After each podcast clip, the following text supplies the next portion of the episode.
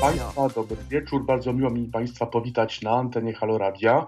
E, z okazji naszego kolejnego spotkania, e, tym razem będziemy rozmawiali o polskim systemie politycznym, e, czyli polski system polityczny, polska scena polityczna 2020-2030, prognozy i scenariusze polityczne. Jak widzimy, dochodzi do mm, różnych tarć w obozie władzy czego świadkami jesteśmy przy debacie dotyczącej stanowiska Polski w związku z postawieniem weta, czy też brakiem tego weta podczas negocjacji budżetowych w Brukseli. Właściwie jeden rząd, trzy stanowiska, a tak naprawdę jeden obóz polityczny, a mm, trzy partie. Tak więc e, jaka przyszłość e, czeka polityczny obóz rządzący obecnie w Polsce, e, również jaka przyszłość czeka ten obóz polityczny e, po e, ewentualnej zmianie przywództwa, ponieważ można założyć, iż prezes Jarosław Kaczyński na jakimś etapie przejdzie na emeryturę polityczną, a więc co czeka partię polityczną Prawo i Sprawiedliwość, ale szeroko pojętą tak zwaną Zjednoczoną Prawicę. E, a być może obóz polityczny obecnie rządzący w Polsce będzie musiał zmagać się z konkurencją e, po prawej stronie. E, być może powstanie jakaś konkurencyjna formacja, która no właśnie na podstawie postulatów gospodarczych będzie konkurowała z obozem rządzącym. O tym będziemy rozmawiali z panem profesorem Waldemarem Paruchem w ostatniej części naszego programu. E, jednak również warto spojrzeć e, na to, co dzieje się po stronie głównej partii opozycyjnej. Otóż, jak widzimy, e, Platforma Obywatelska, czy też Koalicja Obywatelska pod przewodnictwem Borysa Budki, podobnie jak pod przewodnictwem Grzegorza Schetyny, wcześniej nie odnosi większych sukcesów politycznych. O ile można uznać za sukces wynik osiągnięty przez Platformę Obywatelską podczas wyborów prezydenckich, to mm, jednak ta formacja tych wyborów nie wygrała. A więc jeśli sukces, no to tylko półsukces. Jednakże warto również zauważyć, iż ugrupowanie mm, niegdyś Grzegorza Schetyny, teraz Borysa Budki, e, no właściwie nie wygrywa żadnych wyborów od pięciu lat.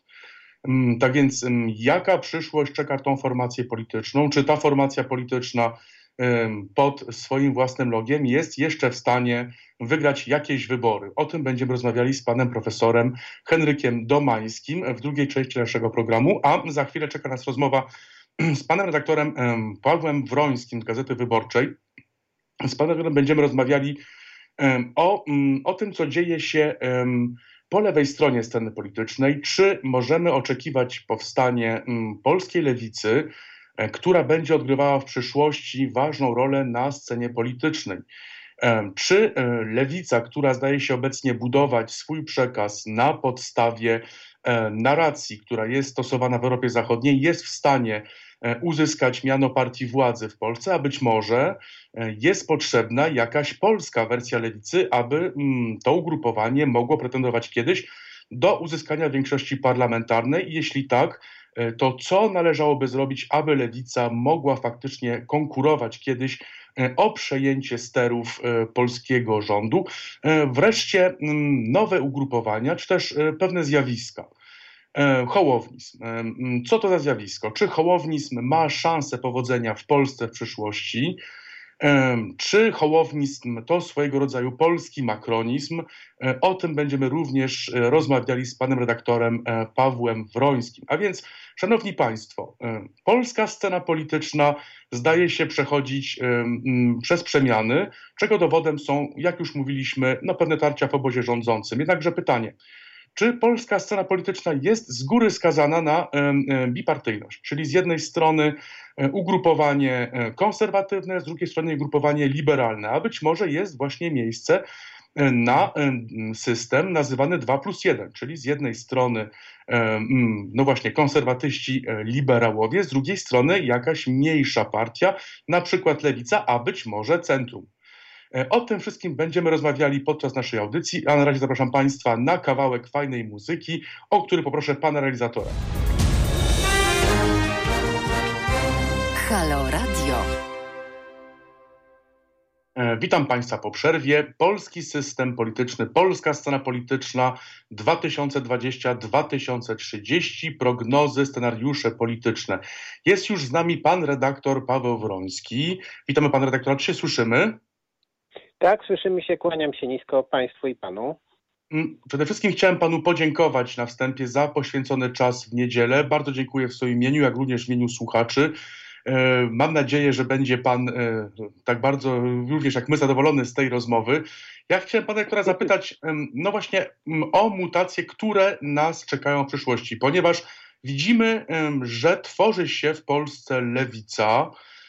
Ta lewica osiągnęła, jeśli Pan ze mną się zgodzi, ja postawię taką diagnozę, dość dobry wynik w ostatnich wyborach parlamentarnych.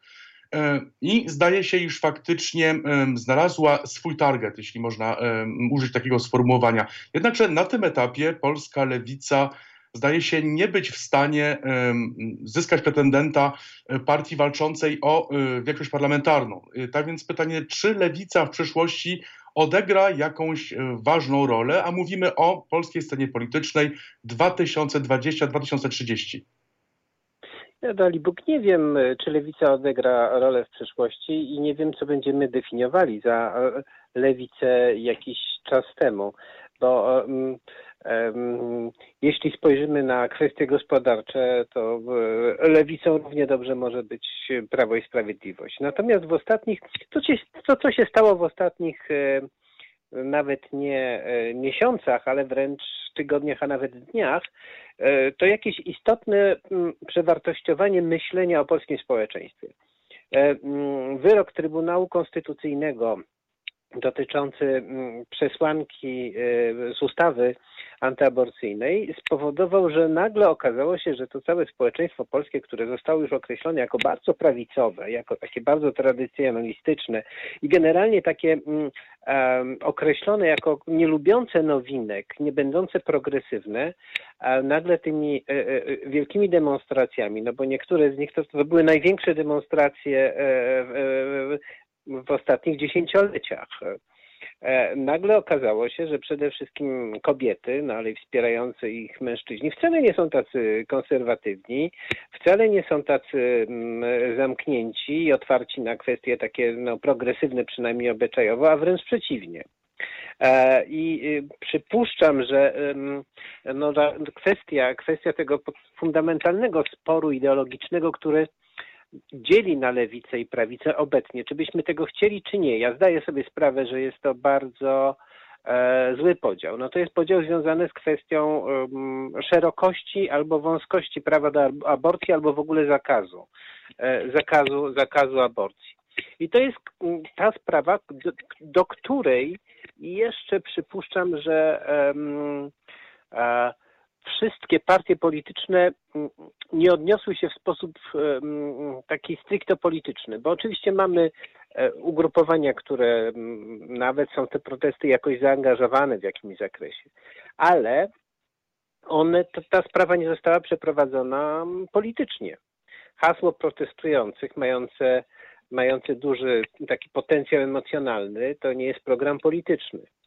Um, pytanie, jak rozwiązać tą kwestię, czy na przykład doprowadzić do referendum i jak doprowadzić do referendum.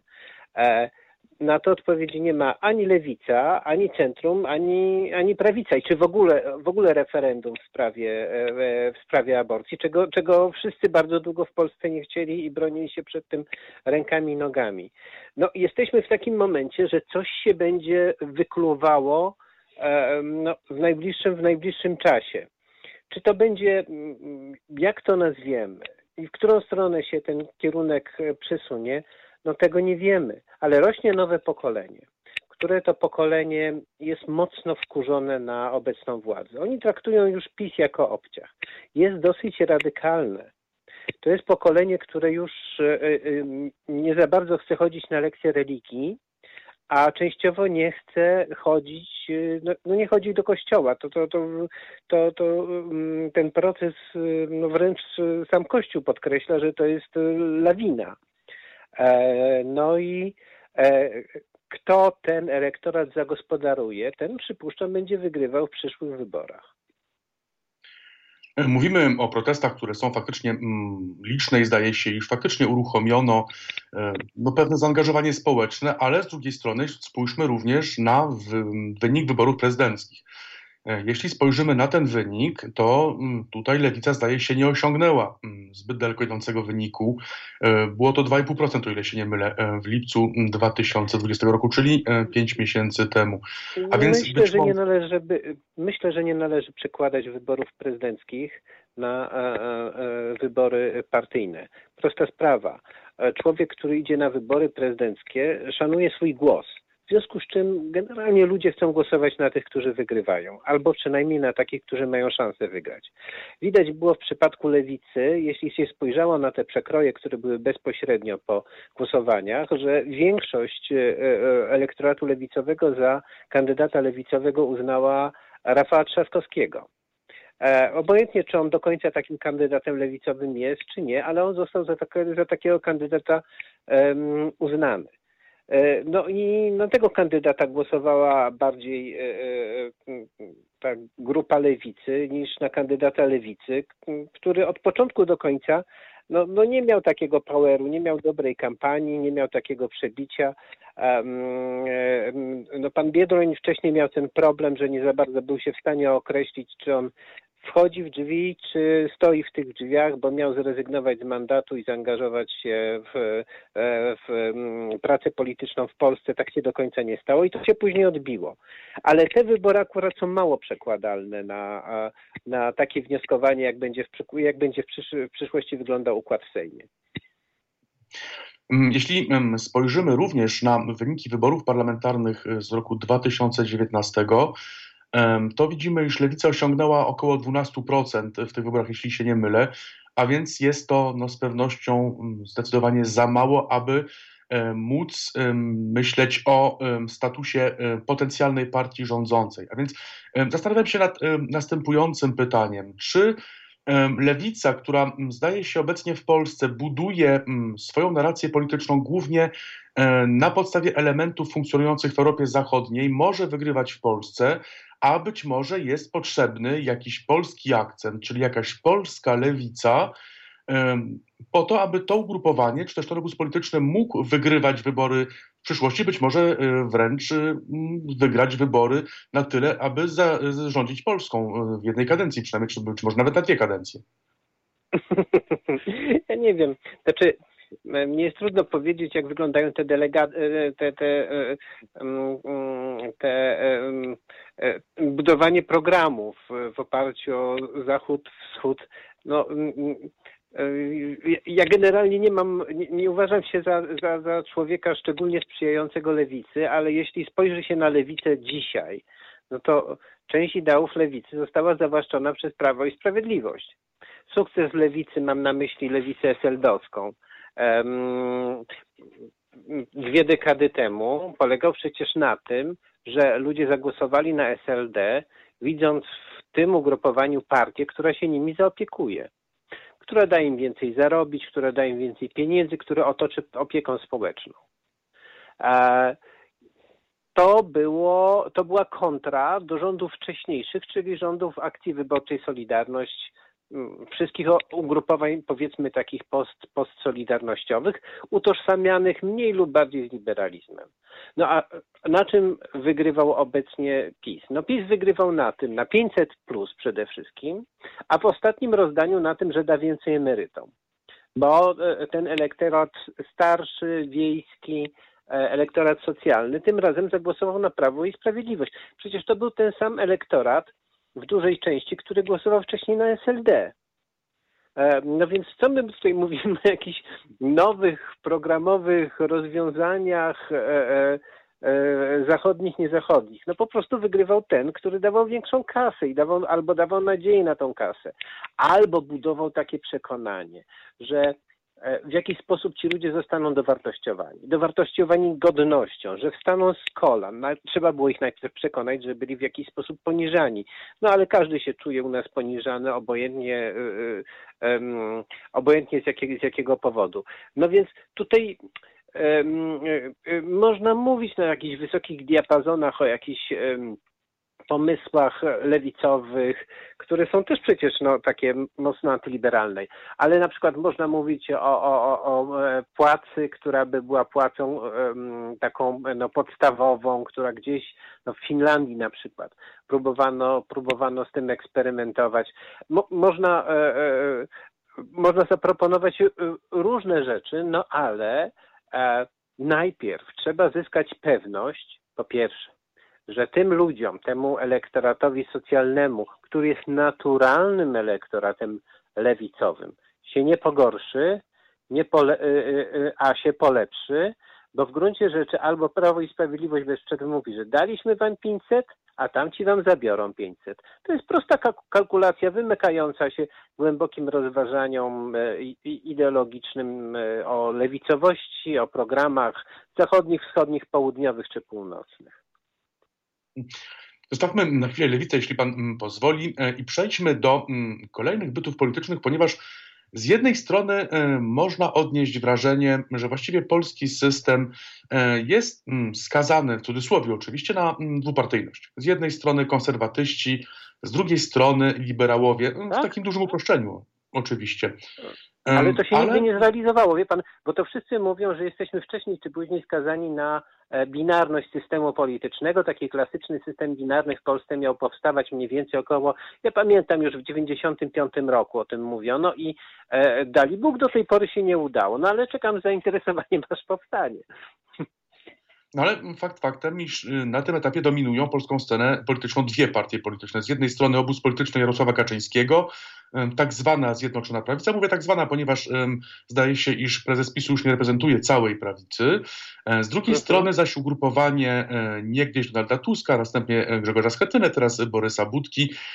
No właśnie i w tej sytuacji zdaje się powstawać nowe ugrupowanie, nowy byt polityczny Szymona Hołowni. E, ja znajduję się we Francji, tak więc e, no niestety, być może niestety, niestety, często próbuję porównywać e, no, pewne wydarzenia z Europy do tego, co dzieje się we Francji, ale właśnie zastanawiam się, czy w Polsce Macron? jest miejsce na polski makronizm, czyli właśnie na hołownizm. No tak, tak to, ale to, to jest takie dosyć dosyć częste porównanie i coś w tym, coś w tym porównaniu jest, bo cóż można powiedzieć o Szymonie Hołowni? Szymon Hołownia zbiera elektorat, który jest w tym momencie troszkę takim elektoratem niczyim. Głosują na niego ludzie młodzi, głosują ci, którym, e, dla których Platforma Obywatelska to za mało, głosuje się, wydaje się, jakaś tam część y, y, takich wyborców Prawa i Sprawiedliwości, która jest y, rozczarowana albo zniesmaczona tym, co się dzieje, e, więc on dla każdego ma jakieś rozwiązanie. Tylko Szymon Hołownia, jeśli włączy się jego e, blog, jeśli go się posłucha na Facebooku, posłucha się go w internecie, e, to on przedstawia takie no, fajne świeckie kazania, znajduje świetny kontakt ze swoim odbiorcą, którego co prawda nie widzi, ale jakoś, jakoś go czuje. E, proponuje rozwiązania polityczne, ale on do tej pory mm, jakby się nie sprawdzał w polityce. On nie stanął przed realnymi, nie stanął przed realnymi e, problemami. Jego w gruncie rzeczy jeszcze do tej pory nie dotknęła taka e, brutalna kampania wyborcza, bo zwróćmy uwagę, podczas wyborów prezydenckich, gdzie Szymon Hołownia bardzo dobrze się zaprezentował, e, on był takim kandydatem, którego generalnie nie chciała ruszać ani jedna, ani druga strona. Rafał Trzaskowski go nie ruszał, widząc w nim potencjalnego sojusznika. I pod koniec rzeczywiście mm, Hołownia e, wsparł e, Rafała Trzaskowskiego, aczkolwiek nie w sposób jakiś taki szczególnie entuzjastyczny, ale i druga pisowska strona, mająca olbrzymi aparat e, propagandowy, który no, przecież cały czas zajmował się kandydatem, który w tym momencie im wyrastał, czyli na początku e, Małgorzatą Kidawą-Błońską, później e, Kosiniakiem Kamyszem. No oni tam nim strasznie przez pewien czas pomiatali. Następnie przeszli już na Rafała Trzaskowskiego. Szymon Hołownia był omijany Dlaczego? No z prostej kalkulacji, ponieważ Szymon Hołownia mógł ewentualnie odbierać elektorat e, e, Trzaskowskiemu i byłoby to, i było to korzystne dla, dla, Andrzeja, e, dla Andrzeja Dudy. Także do tej pory Szymon Hołownia nie przeszedł chrztu bojowego, czyli takiej pełnokrwistej kampanii. On tworzy obecnie, chce się tak oprzeć na trzech filarach, czyli jest ruch Szymona Hołowni, ten prezydencki, powstała partia Polska 2050 i dla mnie jest bardzo istotna, istotna rzecz, mianowicie powstał e, think tank, który z nim e, kieruje pani Katarzyna Pełczyńska-Nałęcz, była ambasador w Rosji i wiceminister spraw zagranicznych, którą ja bardzo wysoko cenię. Uważam, że ona jest bardzo dobrą specjalistką i ekspertką, nie tylko od Rosji, ale również od niektórych zagadnień społecznych. To jest takie dobre podejście do polityki, e, ale to jest dopiero podejście. On mówi w ten sposób, się chcę serio e, tym, e, tym mm, serio polityką zająć. Co z tego wyjdzie, jeszcze nie wiemy. Ja bez przerwy słyszę tak, jak, jak się chodzi po Sejmie i się słyszy polityków, to oni mówią, no widać tu się wali w Zjednoczonej Prawicy, ale po drugiej stronie muszą powstać ugrupowania, których by nie zabił generał Dont. Generał Dont to jest polski system wyborczy, który powoduje, że odpadają partie poniżej 5%, a te y, y, głosy są rozkładane e, między proporcjonalnie z tym wtedy zyskuje najsilniejsi. No więc wszyscy mówią, że no jeśli opozycja będzie przeciwko PiS e, startowała e, w dwóch blokach, no to jeszcze jakoś się da. Natomiast jak już się to podzieli na trzy albo cztery ugrupowania, to już y, będzie bardzo niedobrze. No więc pytanie jest, czy Hołownia będzie chciał wejść do jakiejś większej całości, stanąć na jej czele, czy też stworzyć jakąś koalicję, to wszystko jest przed nami. I wtedy będziemy wiedzieć, wtedy będziemy mogli ważyć, zmierzyć jego e, e potencjał.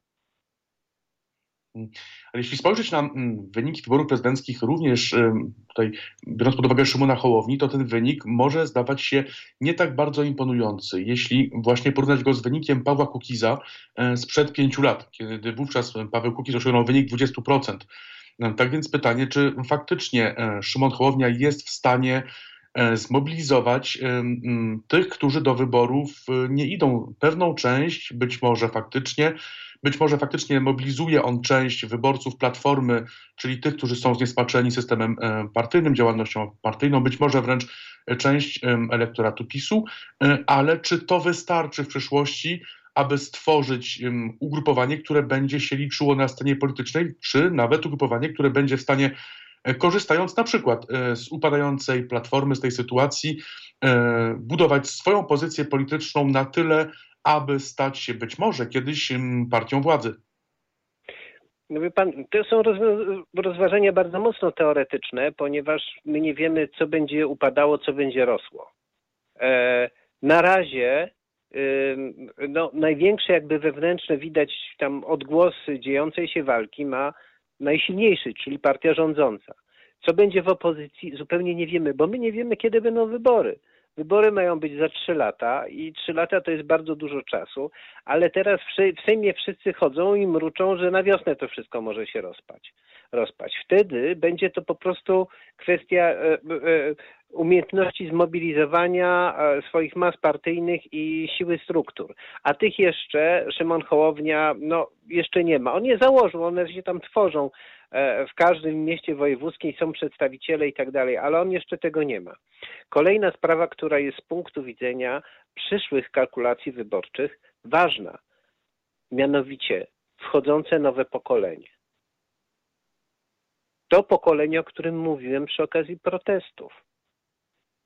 Oni, duża część tego pokolenia e, pamięta swój dorosły świat w momencie, jak już rządziło Prawo i Sprawiedliwość i jest tym światem zniesmaczona. Ale to nie rozwiązuje problemu. Jeszcze ktoś musi przedstawić im lepszą, lepszą propozycję, bo oni mogą nie pójść do wyborów. Zwróćmy uwagę, że ostatnie wybory i prezydenckie, i parlamentarne miały bardzo wysokie frekwencje. One podchodziły teraz, wybory prezydenckie podchodziły pod 70%, tam 60%.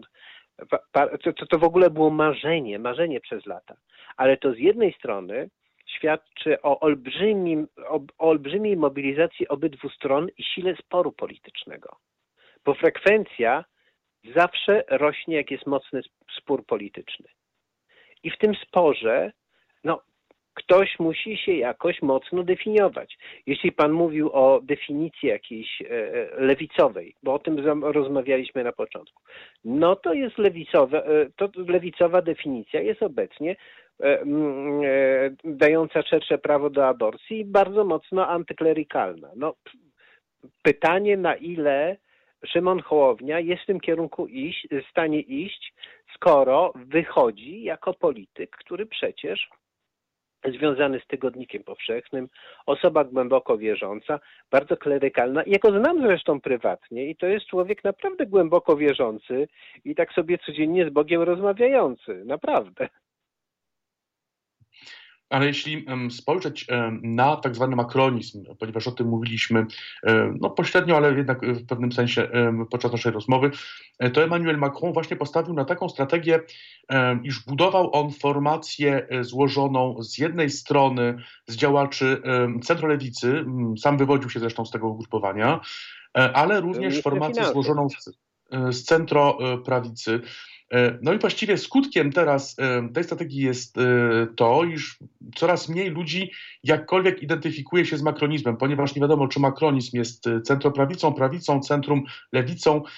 I tak naprawdę ta strategia, która na początku być może pomogła kandydatowi, później prezydentowi Francji, teraz sprawiła, że właściwie nie wiadomo tak do końca, jakie wyznaje wartości to ugrupowanie, które zresztą się rozpada. Tak więc pytanie, czy E, budowanie, ugrupowanie na różnych filarach, jak robi to Szymon Hołownia, e, również e, nieuchronnie nie czeka taki los, gdzie dochodzi, dojdzie do momentu, gdzie tak naprawdę w wyniku różnych porażek, no właściwie nikt nie będzie się już utożsamiał z tym ugrupowaniem, ponieważ nie będzie wiadomo, czy to lewica, czy prawica, czy centrum.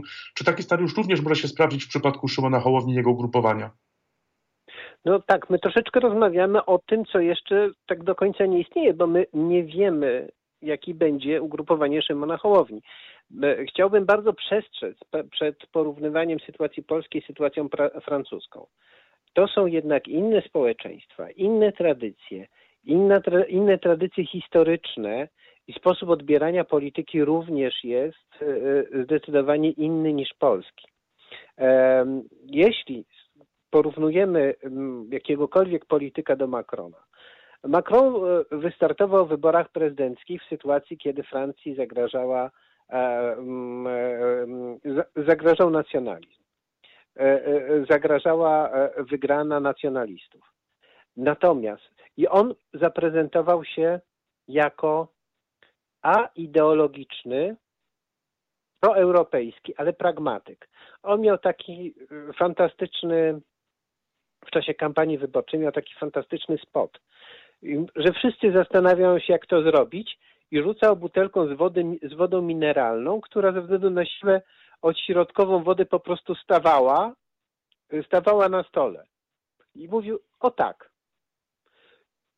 Macron zaproponował tej całej mm, rozdyskutowanej Francji, zastanawiającej się, e, mm, gdzie iść, hasło rozwiązujmy problemy i po prostu biorę e, ludzi, którzy są do rozwiązania tych problemów e, zdolni.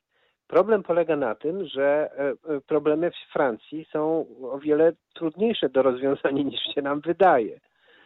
I w momencie, kiedy on zaczął te problemy rozwiązywać już jako prezydent, w tym momencie zaczął się natykać na różnorodne związane z tym trudności. W przypadku Hołowni on jeszcze w ogóle po pierwsze ani nie doszedł do tego etapu, a po drugie, e, jak spojrzymy na e, e, Szymona Hołownię, no to on też jest takim pragmatykiem, ale on mówi, że on mówi o rzeczach poważnych i o rzeczach bardzo ideologicznych. Kwestia rozdziału mm, państwa od kościoła, jakkolwiek byśmy ją nie traktowali w Polsce, jest w Polsce kwestią wybitnie ideologiczną. To nie jest tak, że my mówimy pragmatycznie. Nie, z tym się wiążą różne zagadnienia, szczególnie wobec tego, że w ostatnim czasie przecież partia rządząca mówi, że polska tradycja utożsamia się z Kościołem katolickim. Prezes Jarosław Kaczyński deklaruje, że on nie pozwoli jako polityk uczynić tego, co się z Kościołem katolickim stało w Irlandii. E, cała przecież kampania wyborcza Andrzeja Dudy w drugiej części związana była z walką e, e, z ideologią, z wojną kulturową, ponieważ Polsce zagrażała ideologia gender i ideologia LGTB i tak dalej, i tak dalej, i tak dalej. Teraz mianowanie ministra edukacji, który jest no, no wręcz człowiekiem o jakimś takim emploi fanatycznego radykała stwarza sytuację, że w Polsce toczy się istotne starcie ideologiczne. E, ja wiem, że Hołownia usiłuje z tego wyjść i mówiąc, mówi coś takiego, że jeżeli mamy jakąś wątpliwość, to zróbmy referendum i ja się, ja chowam swoje poglądy do kieszeni i decyduję się przyjąć rozwiązanie, jakie się będzie podobało Polakom. Tak? I to jest bardzo racjonalne. Ale e, już na etapie tego referendum może dojść do ideologicznego mordobicia. Bo to jest takie pytanie, o którym mówiliśmy wcześniej, jeśli teraz mówi się coraz częściej o referendum w sprawach aborcyjnych w Polsce. To nie jest kwestia zrobienia referendum, tylko jest kwestia ustalenia pytań do tego referendum. Na tym polega problem. I to nie jest problem pragmatyczny, ale to jest problem polityczny i ideologiczny. Tego się nie da przeskoczyć. Więc z tego powodu trudno jest uprawiać taką politykę, jak uprawiał politykę Macron, który mówił: Ja wracam do korzeni. Francja jest państwem racjonalnym. My, Francuzi, jesteśmy racjonalistami. E, e, wielbicielem wielbicielami Kartezjusza. My chcemy tą politykę racjonalnie poukładać. My tutaj bierzemy, skoro już mamy tutaj takie filary republiki, to chodzi o to, żeby o nie dbać. Bierzemy e, ludzi, którzy są specjalistami z danych dziedzin i usiłujemy ją naprawiać. Tu nie, tu trzeba będzie przeprowadzać rewolucję. Czy pan sobie wyobraża na przykład proste wybory wygraną i później próby rządzenia w oparciu o prawa, które mogą być w każdej chwili e, odrzucone przez Trybunał Konstytucyjny dowodzony przez panią Julię Przyłębską? My będziemy tu potrzebowali naprawdę w Polsce małej rewolucji. I to o tym trzeba mówić już teraz. Faktycznie, wiele nas w Polsce czeka, zdaje się. Ja panu bardzo dziękuję za rozmowę. Niestety czas nam się kończy. Mam nadzieję, że da się pan zaprosić w przyszłości na kolejną rozmowę. E, dziękuję raz jeszcze, życzę udanego wieczoru i wiele zdrowia. Dziękuję również, było mi bardzo miło. Pozdrawiam, a zdrowia trzeba życzyć dzisiaj każdemu. Do usłyszenia. Dziękuję bardzo. A teraz poproszę pana realizatora o kawałek muzyczny, bardzo fajny kawałek muzyczny, e, a z Państwem spotykamy się za chwilę. E, będziemy rozmawiali z panem profesorem Henrykiem Domańskim o tym, e, co czeka główny byt polityczny, który obecnie sytuuje się w opozycji do rządzących w Polsce, czyli Platformę Obywatelską. Halo Radio. Pierwsze radio z wizją.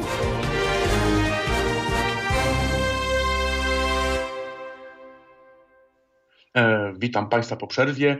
E, polska scena polityczna 2020-2030, prognozy i scenariusze. Jest już z nami pan profesor Henryk Domański, profesor nauk humanistycznych z Uniwersytetu Warszawskiego. Dzień dobry panu, czy się słyszymy? Ja jestem z Polskiej Akademii Nauk, panie redaktorze. A, przepraszam za błąd, tak razie Polska Akademia Nauk oczywiście. Panie profesorze, chciałem przede wszystkim podziękować w swoim imieniu, imieniu słuchaczy za poświęcony nam czas, zwłaszcza w niedzielę. E, zdajemy sobie sprawę z tego, że jest to czas odpoczynku, tym bardziej jesteśmy wdzięczni panu za, za tą rozmowę. Chciałem pana zapytać e, o to, co nas czeka na polskiej scenie politycznej w przeciągu e, następnych 10 lat, ponieważ widzimy z jednej strony coraz większy rozkład w obozie rządzącym obecnie Polską, z drugiej strony partia opozycyjna, główna partia opozycyjna nad Wisłą, która nie potrafi wygrać. Tak więc co czeka tą partię opozycyjną? Czy ta partia opozycyjna jest w stanie zmienić się na tyle, aby wygrać e, pod własnym logiem, a być może e, jest jej potrzebna całkowita transformacja? E, co należy wreszcie zrobić w Polsce, aby wygrać kolejne wybory parlamentarne? Przekonać wyborców.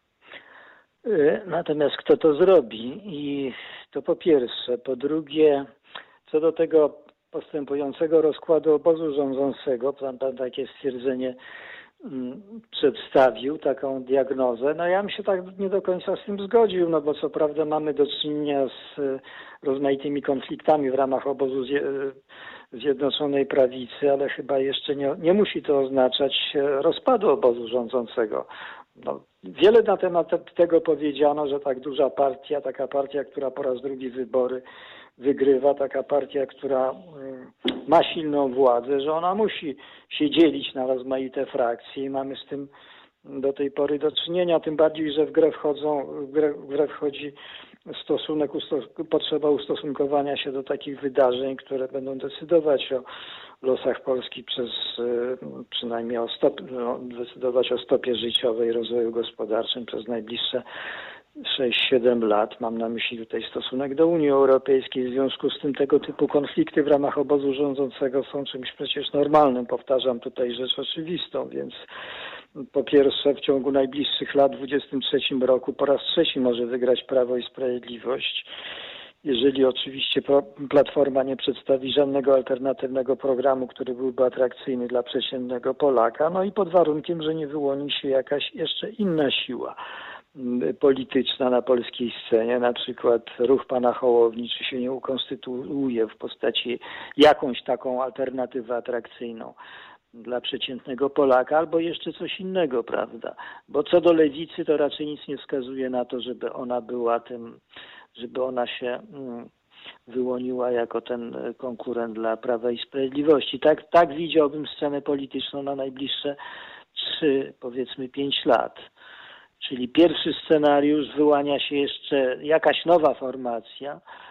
Drugi scenariusz Prawo i Sprawiedliwość wygrywa wybory w 2023 roku z mniejszą przewagą być może, bo tutaj działają różne efekty zniechęcające wyborców do głosowania, popierania po raz trzeci tej samej formacji politycznej, a być może również dochodzi do tego jakiś taki element zdegustowania polityką, jeżeli nie wyłania się z kolei znowu żadna alternatywa, albo coś się dzieje takiego z Platformą Obywatelską na korzyść Platformy Obywatelskiej. No to jeszcze rozmaite inne scenariusze w grę wchodzą.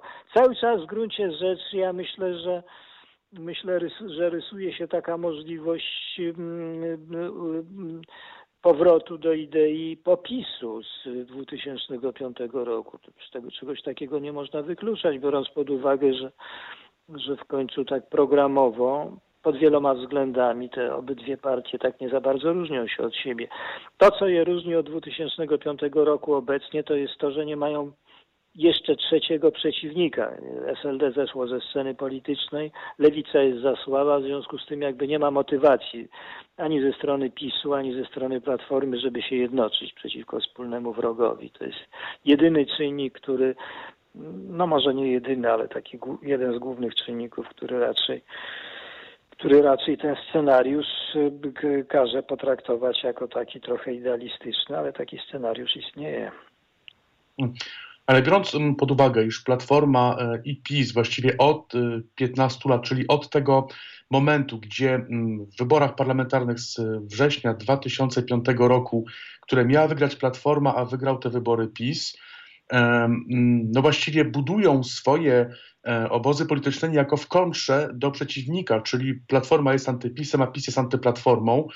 Na takiej zasadzie, o czym mówią politolodzy, pewnej spirali nakręcającej się platforma PiS. Czy w tej sytuacji można wyobrazić sobie jakąś, no właśnie, koalicję powrotu do sprzed tego, co było planowane 15 lat temu. Wówczas przecież nie było e, tych wszystkich animozji, które powstały w 15 lat.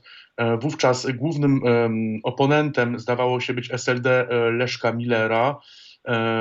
Tak więc co by musiało Marka się Belki, wydarzyć? powiedzmy, Marka Belki, panie redaktorze, czy też właściwie kontynuatora Marka Belki, bo Leszek już ustąpił znacznie wcześniej, znaczy może nie wcześniej, ale, ale, ale już Wówczas nie był premierem. faktycznie Marka Belki, ale co mogłoby się takiego wydarzyć, aby no w tym momencie, pamiętajmy, po drodze wydarzyło się bardzo wiele, zostało wypowiedzianych bardzo wiele y, przykrych słów z dwóch stron. Jest katastrofa smoleńska, która niezwykle dzi, dzieli te dwa obozy polityczne. E, są oskarżenia o zamach smoleński z jednej strony, padały bardzo ostre słowa z dwóch stron. E, czy na tym etapie jeszcze jest możliwa jakaś, jakakolwiek współpraca, ponieważ mamy takie wrażenie, że właściwie PiS i Platforma zgadzają się tylko w jednej sprawie, że właściwie nie zgadzają się w niczym? E, to prawda. Znaczy zgadzali się w 2005 roku, że trzeba pokonać SLD. W tym się zgadzali i teraz powtórzmy po raz e, drugi czy po raz trzeci po panu redaktorze, że nie ma w tej chwili SLD i nie ma się wobec kogo jednoczyć. Natomiast Myślę, że, że mm, takim czynnikiem, który mógłby doprowadzić do tego, to jest zmiana pokoleniowa. Te rzeczy, o których Pan mówił, te konflikty, te próby unicestwienia się nawzajem, one były bardzo spersonalizowane. Po obu stronach występowały konkretne postaci, występują w dalszym ciągu. Mm, zarówno po stronie PiSu i po stronie Platformy. Po stronie Platformy chwili mamy jakby no, nowe przywództwo w dużym stopniu, ale które kontynuuje jednak te, te spersonalizowane konflikty z lat 2005-2014 i 2015. W końcu pan Budka był ministrem sprawiedliwości w rządzie Platformy PSL-u, w związku z czym mamy tutaj do czynienia z czymś takim, co się samo odtwarza, reprodukuje. Więc jeżeli by miała, jeżeli by miało dojść do popisu, no to musiałaby nastąpić zmiana pokoleniowa. Taka zmiana pokoleniowa zawsze się dokonuje w każdej partii. Jest to możliwe. Znaczy znowu, ponieważ powiedziałem tu w tej chwili o reprodukcji, o odtwarzaniu się, to trudno sobie to wyobrazić, bo to w końcu nie, nie jest tak, że nagle e, znika z, ze sceny politycznej kilkunastu reprezentantów, liderów Platformy i PiSu i są zastępowani przez kogoś zupełnie nowego. To jest niemożliwe, prawda? To jest jakiś byłby idealizm. No ale, ale według mnie to jest warunek e, sine qua non czegoś takiego, czegoś takiego popisu. Ale powtórzmy sobie, że ten scenariusz jest e, Trzeba go brać pod uwagę, ale on nie jest realistyczny tak bardzo powiedzmy jak te inne, o których, które żeśmy zarysowali, że PiS wygrywa po raz trzeci, a pojawia się na scenie politycznej w Polsce jakaś nowa formacja. Co jest możliwe. Ale biorąc pod uwagę y, ostatnie wyniki Platformy Obywatelskiej, właściwie wyniki najpierw Platformy Grzegorza Schetyny, później y, wyniki Platformy Borysa Budki, co prawda Platforma Obywatelska uzyskała dobry wynik w wyborach ale te wybory jednak przegrała, czyli tutaj nie można mówić o pełnym sukcesie. E, ja zaryzykowałem takie e, stwierdzenie na antenie tego radia, że właściwie Platforma pod swoim własnym logiem e, już niczego nie będzie w stanie wygrać, ponieważ no, jest taką partią właściwie już no, zachodzącą coś na miarę SLD e, z roku 2005. Co prawda Platforma uzyskała lepszy wynik w roku 2015 niż SLD 2005, to jest oczywiste, ale jednak jest to partia, która pozostaje główną partią opozycyjną, ale zdaje się tutaj nie widać czegoś, co mogłoby spowodować, iż ta partia mogłaby realnie powalczyć o e, leadership na polskiej scenie politycznej, podobnie jak to się stało w roku 2007. Ale e, czy istnieje, być może istnieje jakiś czynnik, coś, co mogłoby się wydarzyć, co by spowodowało, że Platforma właściwie powróciłaby do gry, w pełni do gry i stałaby się znowu tym głównym oponentem realnie pretendującym o przejęcie władzy w Polsce. Czy to jeszcze jest możliwe dla Platformy? Ja myślę, że mm, przejęcie władzy byłoby możliwe w pewnej sytuacji, mianowicie w sytuacji jakiegoś zagrożenia zewnętrznego, z którym PiS nie byłby sobie w stanie poradzić. Może nie tyle zewnętrznego, co E, takiego, które jest poza kontrolą, na przykład kryzys ekonomiczny albo e, prawda, kontynuacja pandemii. To coś takiego, co by skłaniało Polaków do szukania takiej alternatywy, nawet jeżeli sobie zdają sprawę z tego, że Platforma jest słaba, że nic nowego nie zaoferuje, że PiS, jeżeli chodzi o te rozmaite inicjatywy gospodarcze, te propozycje, te programy socjalne, zagospodarował całą właściwie scenę wszystkie możliwości. Tutaj żadna ani platforma, ani nikt w zasadzie nie jest w stanie konkurować z PiSem, ale jest w stanie konkurować właśnie jakiś taki czynnik, który jest poza kontrolą, taki jak pandemia. Ale znowu, no tutaj mamy dosyć, na szczęście z taką do czynienia z sytuacją od kilkunastu dni, że jednak to wiele wskazuje na to, że że ta pandemia zostanie w końcu pokonana, chociażby tutaj y, wprowadzenie szczepionek dajmy na to, jest takim czynnikiem, takim czynnikiem, który będzie działało, będzie działało na, na korzyść obozu rządzącego, prawda? Mimo, że to nie rząd wymyślił te e, szczepionki, ani ani ich nie wynalazł. No niemniej jednak zawsze tego typu, typu sukcesy, a to będzie sukces, bo to spowoduje najprawdopodobniej obniżenie się tych e, zachorowań, wskaźników zachorowań i, i zgonów, no działa na korzyść PiSu. Więc pandemia odpada, kryzys ekonomiczny raczej podpa- odpada, bo tutaj kryzys e, w zasadzie towarzyszy, mimo że on nie jest ekonomiczny, tylko raczej polityczny. Mam tutaj na myśli skutki pandemii. Również mm, e, nowy się nie zarysuje, taki klasyczny kryzys ekonomiczny. Zagrożenie zewnętrzne w postaci na, na, na przykład jakiejś interwencji rosyjskiej, groźby również się nie rysuje. W związku z tym nic się tutaj takiego pozytywnego dla mm, Platformy czy jakiejkolwiek innej formacji nie rysuje. No to, to tak trzeba to sobie powiedzieć. Więc więc myślę, że to wszystko działa raczej na korzyść Prawa i Sprawiedliwości w dalszym ciągu, aczkolwiek no, powtórzyłbym to, co kilka minut temu powiedziałem, że jeżeli PiS wygra wybory w 2023 roku, to najprawdopodobniej z mniejszą przewagą mm, w stosunku jakiejś drugiej partii, czyli pierwszej partii opozycyjnej, niż to miało miejsce rok temu. Mm, ale mm, widzimy również, iż dochodzi e, w Polsce do mm, zmiany pokoleniowej. Dochodzi do głosu e, nowe pokolenie i właśnie tutaj jest pytanie, czego to nowe pokolenie będzie oczekiwało? Jesteśmy świadkami e, protestów po wyroku Trybunału Konstytucyjnego dotyczącego aborcji. E, wyrok, który de facto, jeśli zostanie e, opublikowany, zaostrza w Polsce prawa aborcyjne. E, tak więc pytanie, jakie będą oczekiwania tego młodego pokolenia, które właściwie będzie dochodziło do głosu w nadchodzącej dekadzie? Czy, jak pan profesor prognozuje, czy to nowe pokolenie będzie raczej wpisywało się w obecny polski podział na powiedzmy konserwatystów i liberałów, czy też to nowe pokolenie może przechylić ten mm, podział e, na jaką stronę, a jeśli tak, to na którą stronę ten podział może być przechylony w następnych latach w wyniku wsparcia młodego pokolenia? E, jako badacz struktur społecznych i zależności między pozycją społeczną, wykształceniem, rozmaitymi atrybutami pozycji społecznej, czy też pozycji klasowej, a preferencjami politycznymi, mm, wiem, że wszyscy wiemy zresztą, że takim czynnikiem, który sprzyja na przykład głosowaniu na Platformę Obywatelską, to jest posiadanie wyższego wykształcenia i zajmowanie wysokiego statusu. Wynika to zresztą z badań CEBOS od samego początku. Elektorat Platformy jest nadreprezentowany w tych kategoriach lokujących się na wyższych piętrach hierarchii społecznej z wyższym wykształceniem.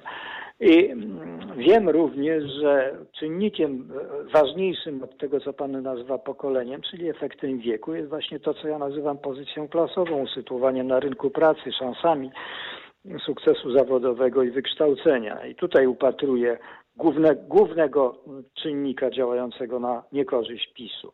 I w moim przekonaniu, znaczy to nie jest żadne przekonanie, zwiększa się odsetek ludzi z wyższym wykształceniem w Polsce. W tej chwili jest ich 22%.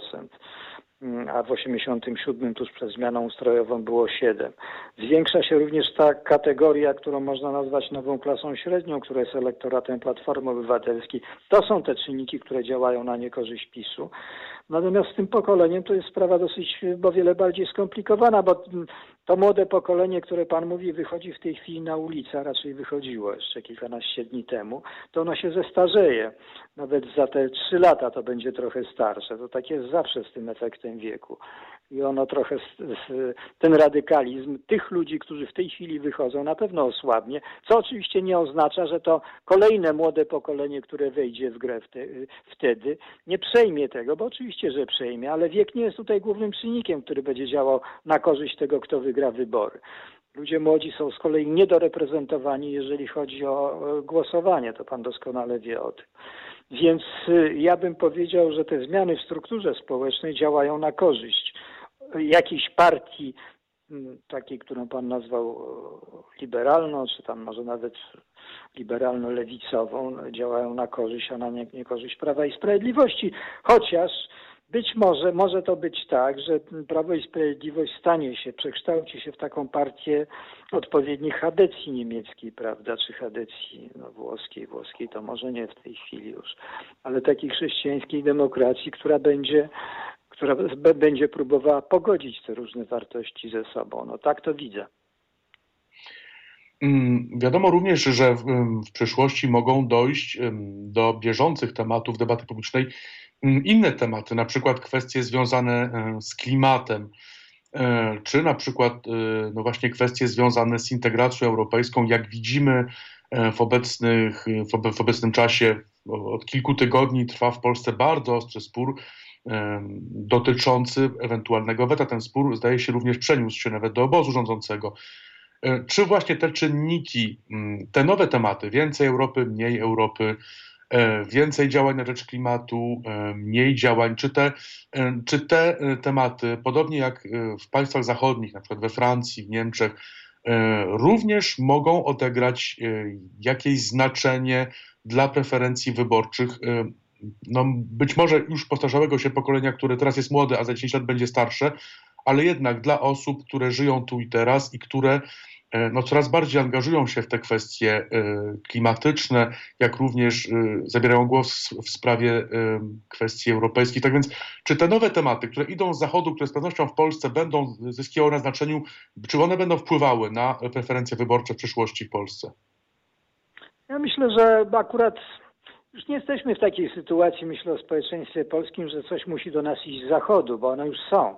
Ja myślę, że ta kwestia mm, ocieplenia i, i, i sprawy klimatyczne to raczej będą jednoczyć Polaków, bo tutaj nie ma co dyskutować, no bo wszyscy to widzą i każdy rząd y, zareaguje na to stosownie oczywiście do możliwości finansowych, bo to jest właściwie ten główny czynnik, który raczej blokuje działania rządu polskiego, jeżeli chodzi o tą walkę z efektem klimatycznym, to doskonale wiemy. Także to nie będzie czynnik różnicujący. Jeżeli chodzi o stosunek do Unii Europejskiej, to sprawa robi się coraz bardziej skomplikowana, jak sądzę. Pamięta pan, zna pan, chyba wszyscy znamy ten, pamiętamy ten wynik badania opinii publicznej, gdzie Polaków pytano, czy popierają to weto ze strony obozu rządzącego, no jednak większość Polaków popiera to weto, co jest zaskakujące, prawda, przyzna pan. Do tej pory chyba wszyscy są tym zaskoczeni, że jednak ten stosunek do Unii Europejskiej to jest, nazwałem go skomplikowanym. Ja myślę, że tego typu opinia na temat mm, tej wizji Unii Europejskiej, czy ma iść to w kierunku dalej, dalszej integracji, czy ma być zastopowane na poziomie właśnie wspólnoty wspólnoty państw narodowych, to, to, to tego typu dyskusja będzie właśnie się toczyć, no bo tak jednak większość ludzi chyba w Europie widzi te rozmaite słabości. To nie są żadne słabości właściwie Unii Europejskiej, tylko problemy, z którymi się musi borykać tego typu organizacja międzynarodowa, instytucja międzynarodowa, kiedy zderza się z różnymi interesami różnych krajów, różnych regionów, kraje śródziemnomorskie, Polska, kraje bałtyckie, Mm, stara Unia, no więc to, to, to jest coś takiego, co, co raczej mm, chyba również to nie będzie taki czynnik na przykład, który, znaczy nie widzę tego w każdym razie tak, że, że większość społeczeństwa polskiego coraz bardziej, coraz bardziej będzie parła w kierunku integracji, będzie, mm, będzie zmuszała, wymuszała na rządzie tego typu działania, to, to, to, to raczej mi się, mi się wydaje, że to nie w tym kierunku będzie szło i to chyba również tutaj nie widzę takiego elementu, który będzie działał na niekorzyść PiSu, a na korzyść jakiejś, jakiejś tej formacji nowej albo nawet Platformy Obywatelskiej czy tam Lewicy. Mm, Platforma Donalda Tuska wygrała wybory e, w 2007 roku, 2007 roku, ponieważ stworzyła pewien przekaz o e, Polsce nowoczesnej, Polsce europejskiej, e, właściwie w oddzieleniu od tej polskiej przeszłości, Polska przeszłości, Polska europejska, nowoczesna, Polska zachodnia. Prawo i Sprawiedliwość w roku 2015 wygrało zaś wybory dzięki upomnieniu się o wykluczonych, jak również zaproponowaniu e, szerokiego pakietu socjalnego, jaki slogan, jaka propozycja polityczna wygra kolejne wybory parlamentarne w, nas, w następnych latach, a być może e, jaki jest klucz, aby rządzić Polską dwie kolejne kadencje? No, ja myślę, że to będzie kontynuacja jednak tego modelu pisowskiego, tej polityki polityki prosocjalnej. To jest zresztą chyba najbardziej popularny w tej chwili model realizowany we wszystkich systemach, we wszystkich formułach e, demokracji w krajach zachodnich. To po pierwsze. E, I to nie będzie, to nie jest wymysł PiSu ani, ani, ani coś oryginalnego, tylko jest to powtórzenie pewnego wzorca dostosowanego do naszych możliwości, między innymi skandynawskiego, przede wszystkim może skandynawskiego, to po pierwsze. Także społeczeństwo polskie od tego nie odstąpi, na przykład nie zrezygnuje chociażby z 500 plus i, i innych programów, które nie zostały może tak skutecznie zrealizowane, ale być może będą. To, to, to, to jest pierwsza rzecz. Natomiast jeżeli chodzi o mm, Pan powiedział, że wygrała wybory Platforma, bo żeby zaoferowała nam zbliżenie się do krajów zachodnich. Zachód w tej chwili nie jest, nie jest tak, przestaje być taki atrakcyjny, jak był w 2000, powiedzmy nawet 2005 roku. Mamy przecież, widzimy te rozmaite mankamenty krajów zachodnich, widzimy co się dzieje we Francji. Patrzę na to takim okiem statystycznego Polaka, który ogląda telewizję i patrzy jak wygląda Paryż, prawda, jak się tam palą samochody, jak y, protestujący biegają po dachach samochodów i, i biją się z policjantami, więc co to jest za alternatywa, co to jest za atrakcyjność. Co do mm, Wysp Brytyjskich, to wielu Polaków już też dosyć dobrze rozpoznało, jak funkcjonuje Imperium Brytyjskie czy Zjednoczone Królestwo w tej chwili. Także ja myślę, że tutaj żadna już w tej chwili partia nie wygra wyborów, jeżeli będzie się odwoływała do tych haseł, mm, na które pan wskazał. A więc jaki jest klucz do wygrania tych wyborów, czyli jakie, jakie hasło wygra kolejne wybory parlamentarne? To musi być jakaś zmiana, mm, zmiana. Będzie to kontynuacja, mm, twierdzę, tej polityki prosocjalnej. Taka partia wygra, która będzie, zaoferuje, będzie, mm, zapewni Polaków, że, że ta polityka będzie kontynuowana. Jeżeli miałby to być PiS, to musi jednak przeorientować swoje e, swój program polityczny, zaoferować coś bardziej oryginalnego, coś nowego, bo tutaj bym jeszcze raz powtórzył, że po raz trzeci taka możliwość pójścia na wybory, żeby głosować po raz trzeci na partię, która co prawda odnosi sukcesy w postaci wymiernych wskaźników ekonomicznych, ale po raz trzeci to jest działanie takie trochę zniechęcające, więc mm, trzeba zaoferować coś oryginalnego. No i to chyba właściwie nic, nic nowego tutaj się nie wymyśli. E, poza tym, że mm, coś trzeba byłoby, byłoby trzeba stworzyć nową formację polityczną, taką, która będzie rzeczywiście alternatywą dla mm, obecnie walczących ze sobą, ale nic takiego się nie wyłania. Także że myślę, że tutaj nic, e, nic poza tym, nic oryginalnego, nic nowego. Zresztą e, Zresztą te doświadczenia i te obserwacje mm, tych procesów wyborczych, y, tych mechanizmów, które mm, się dokonują w innych krajach y, w Europie, również nie wskazują, żeby coś tam oryginalnego zaproponowano. Panie profesorze, bardzo dziękuję za naszą dzisiejszą rozmowę. Bardzo dziękuję za poświęcony nam czas. Mam nadzieję, że da się Pan zaprosić na kolejne rozmowy w przyszłości. Życzę udanego wieczoru, wiele, wiele zdrowia i wesołych świąt. Dziękuję bardzo. Dziękuję bardzo nawzajem. Szanowni Państwo, proponuję Państwu kawałek muzyczny przygotowany dla nas przez naszego panelizatora, a my spotykamy się już za kilka minut. Będziemy rozmawiali z panem profesorem Waldemarem Paruchem o tym, co czeka y, polską prawicę w następnych 10 latach. Do usłyszenia. Halo Radio. E, witam Państwa po przerwie. Mm, polska scena polityczna 2020-2030, scenariusze polityczne, prognozy. Jest już z nami e, pan profesor Waldemar Paru. Czy się słyszymy? Witamy pana. Słyszymy się. Witam Państwa. Dobry wieczór. Witam pana. Chciałem przede wszystkim w swoim imieniu, imieniu też słuchaczy, bardzo panu podziękować za poświęcony nam czas w niedzielę jest to dzień wypoczynku, a Pan zdecydował się poświęcić nam e, trochę swojego cennego czasu, za co jesteśmy bardzo wdzięczni i bardzo Panu za to e, dziękuję, za, za to bardzo Panu dziękujemy. E, panie profesorze, mm, mm, rozmawiamy o tym, co czeka nas na polskiej scenie politycznej mm, w przyszłości. Rozmawialiśmy o lewicy, o platformie, a chciałbym porozmawiać z Panem jako z ekspertem o prawicy. Co czeka nas na prawicy? Widzimy z jednej strony nazwijmy to mm, pewne tarcia w obozie rządzącym.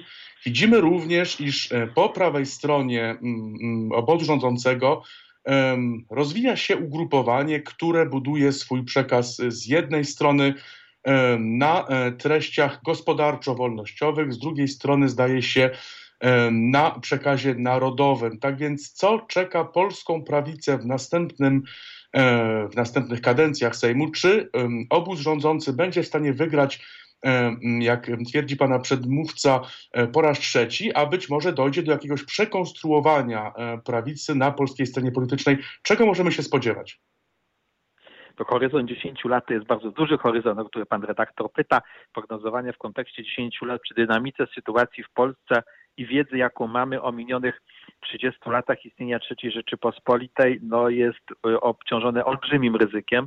Łatwiej można było prognozować w takim horyzoncie realnym do ujęcia, czyli do roku 2023, bo to będzie czas, kiedy rozpocznie się znowu kolejny cykl wyborczy e, w Polsce w takim trochę innym układzie niż to było w latach 2018-2020. No może 2025, bo będziemy mieli wybory prezydenckie, które wtedy będą zamykały kolejny cykl, e, cykl wyborczy. Wtedy takie prognozowanie jest, może być bardziej wiarygodne to jak pan redaktor zauważy, mamy dwa segmenty po prawej stronie sceny politycznej, skrajnie od siebie różne. Mam tu na myśli prawicę konserwatywną, którą jest Zjednoczona, Zjednoczona Prawica, ten blok polityczny, no i prawicę, która jest trochę pospolitym ruszeniem. Powstałem przy okazji poprzednich wyborów parlamentarnych, grupujących trochę różne środowiska, bo z jednej strony to środowisko Janusza Korwina-Mikke, tak zwanych libertarian, jeśli używać klasyfikacji rodzin partyjnych, rodzin politycznych, ideowo-programowe, no i narodowców, którzy są dość odlegli od myśli libertariańskiej. Ruch Narodowy bowiem przez ostatnie lata, nawiązując także do tradycji lat 30., w międzywojennej Polsce jest dość odległy od takich pomysłów libertariańskich, czyli takich bardzo wolnościowych w rozumieniu gospodarczym. Tym bardziej, że w odniesieniu do y, zwolenników Janusza Korwina-Mikke od wielu lat wiemy, że to był nurt, to jest nurt polityczny, który raczej nie kładzie nacisku na to, że naród jest najważniejszą wspólnotą, najważniejszym bytem politycznym. Także te różnice są tutaj dość istotne i prawdopodobieństwo, że Konfederacja w takim układzie politycznym się długo utrzyma jest niewielkie. Widzimy tam różne tarcia, tym bardziej, że w Konfederacji nie mamy pełnego przywództwa politycznego, bo trudno Krzysztofa Bosaka, kandydata w wyborach prezydenckich, uznać za niekwestionowanego przywódcę tego, tego nurtu, tego ugrupowania politycznego. Tak po prostu nie jest. Natomiast Zjednoczona Prawica jest y, bytem jednoznacznie autorskim y, prezesa Jarosława Kaczyńskiego. Tu y, Jarosław Kaczyński po pierwsze konsoliduje Prawo i Sprawiedliwość wewnętrznie, Partia, która także jest zróżnicowana oczywiście, konsoliduje także Prawo i Sprawiedliwość z, dwoma mniejszymi koalicjantami, czyli porozumieniem Jarosława Gowina i Solidarną Polską. Pamiętajmy, że między tymi dwoma koalicjantami mamy znaczne różnice programowe, inny rodowód polityczny. Solidarna Polska wywodzi się przecież z Prawa i Sprawiedliwości, porozumienie Jarosława Gowina w pewnym sensie są to dysydenci swego czasu z Platformy Obywatelskiej.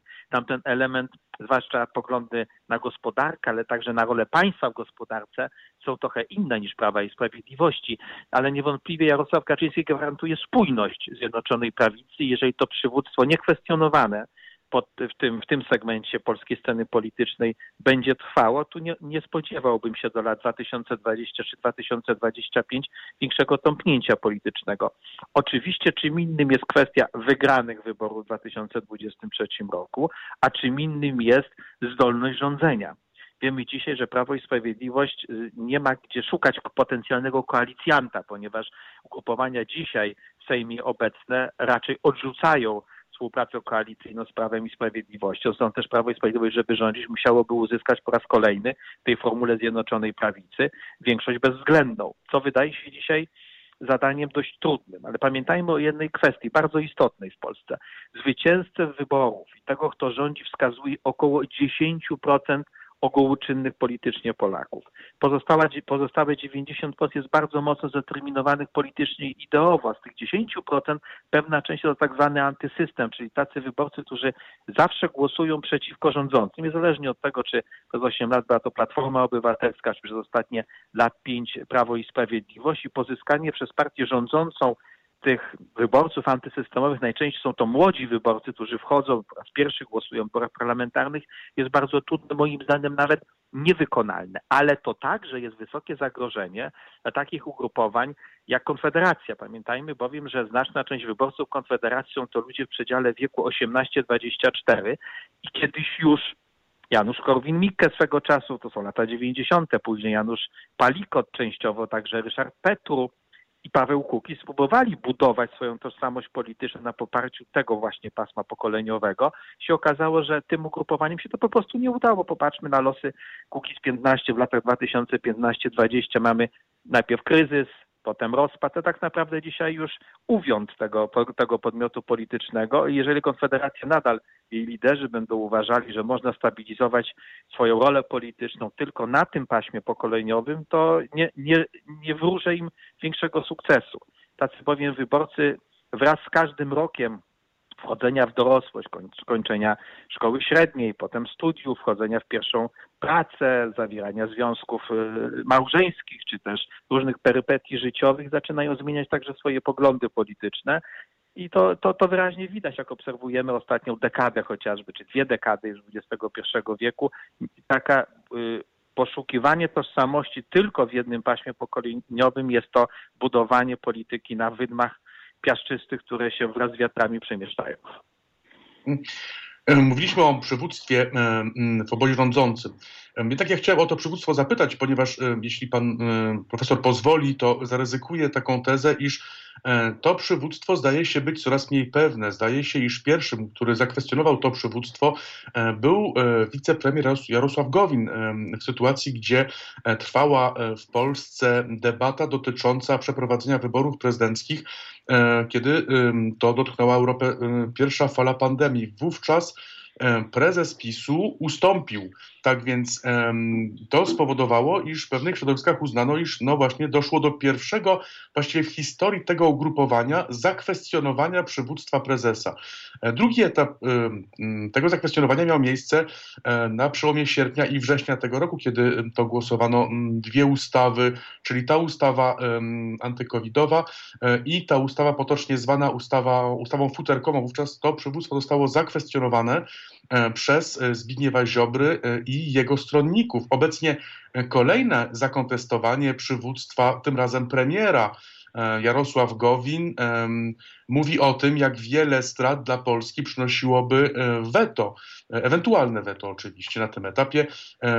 Przy negocjacjach budżetowych Zbigniew Ziobro odpiera, iż tutaj Polska walczy o rację stanu, a premier mówi o no, trudnej sytuacji w tych negocjacjach. Tak więc właściwie można odnieść takie wrażenie, że mamy trójgłos w jednym rządzie. Tak więc zapytam wprost, jeśli pan profesor pozwoli, jak to jest z tym przywództwem obecnie w obozie rządzącym i czy to przywództwo faktycznie jest kwestionowane, czy są to po prostu pewne tarcia, które są niejako objawem ambicji politycznych tych mniejszych koalicjantów. Jaką, na jaką przyszłość może liczyć Prawo i Sprawiedliwość i sam przywódca tego ugrupowania?